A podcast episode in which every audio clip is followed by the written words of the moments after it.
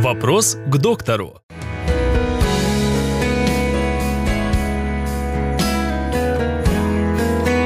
Совместный сон с ребенком. Когда начинать отправлять в свою кроватку? Классная тема, совместный сон – классная тема. Я ее страшно люблю. Э, Значит, э, я вам хочу сказать, что э, есть совершенно четкая позиция медицинской науки. Вот она очень конкретная.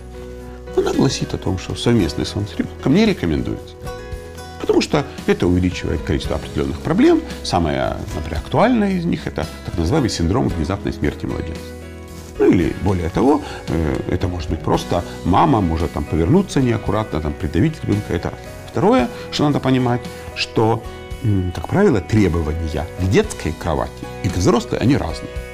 Считается, что ребенок э, должен спать в таких условиях, когда рядом с ним нет ничего.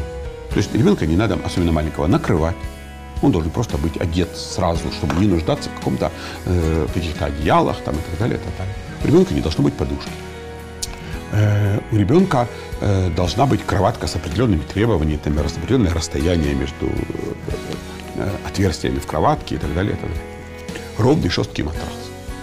Вот это правильно. И взрослая кровать другая. То есть требования к детской безопасности совершенно несовместимы с совместным сном. Люди э, очень часто говорят о том, что вот ребенка надо кормить по ночам, и поэтому маме тяжело вставать. А кто вас заставит вставать? Сделайте детскую кроватку, которая будет вплотную к кроватке взрослых, но не спать вместе.